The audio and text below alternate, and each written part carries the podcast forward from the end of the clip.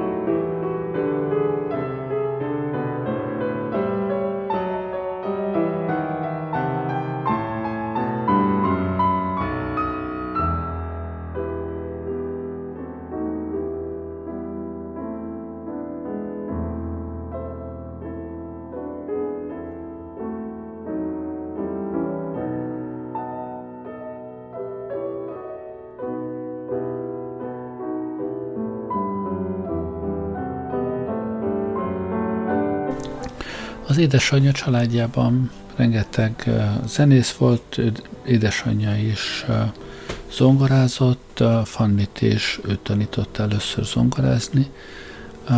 Az édesanyja egyébként egy Bach tanítványtól tanult zongorázni, tehát Fanny Mendelssohn zenei értelemben Bach dédunokának számít. Az öccsével együtt meglehetősen komoly zenei nevelést kapta. Az volt a nagy különbség, hogy amíg egy férfi embernek a zenészség akkoriban egy lehetséges életpálya volt, megélhetéssel, egy lánygyereknél ez teljesen kizárt volt. A lánygyerek dolga a családban, a háztartásban volt, semmiféle pénzkereset nem illet hozzá.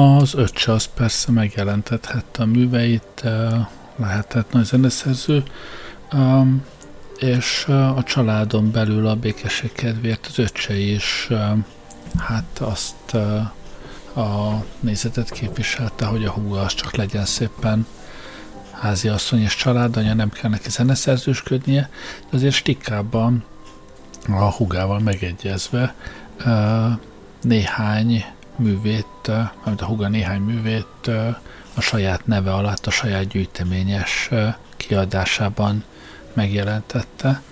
Ebből volt is egy, egy necces sztori, amikor a, az angol királyi családnál, tehát éppen Felix Mendelssohn partoldi látogatást, akkor a királynő, aki nagy kedvelője volt a Mendelssohn daloknak, el is énekelt egyet a szerző jelenlétében, amiről aztán később hát kénytelen volt a Félix elmondani, hogy hát valójában ez nem az ő szerzeménye, hanem a, a nővéré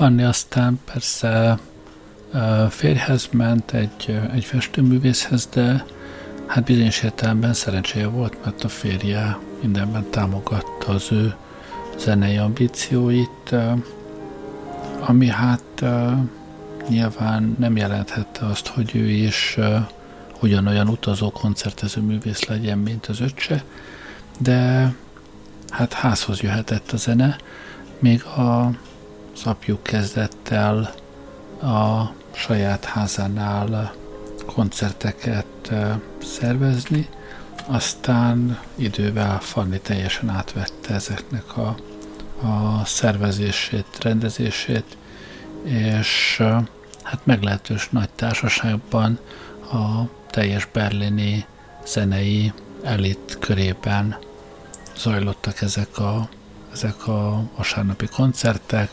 ahol hát nem is csak kamarazene volt, hanem, hanem kórusok, nagyobb zenekarok is felléptek, és hát a korjeles szerzői, Bach, Gluck, Beethoven, meg hát persze a Mendelssohn testvérek művei is szóltak ezeken az alkalmakon.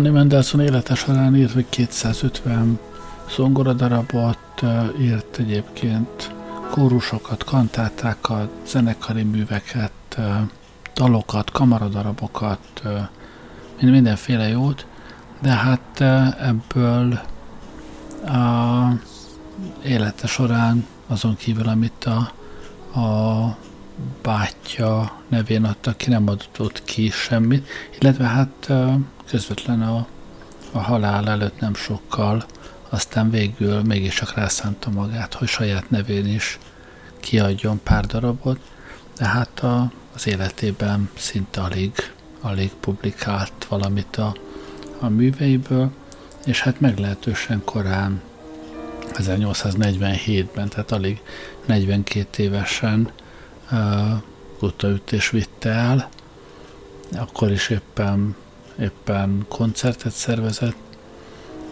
és a férje akkor kérte meg Félix Mendelssohn-t, tehát az öcsit, hogy ugyan már rendezze kötetbe a Fanny műveit, jelentesse meg.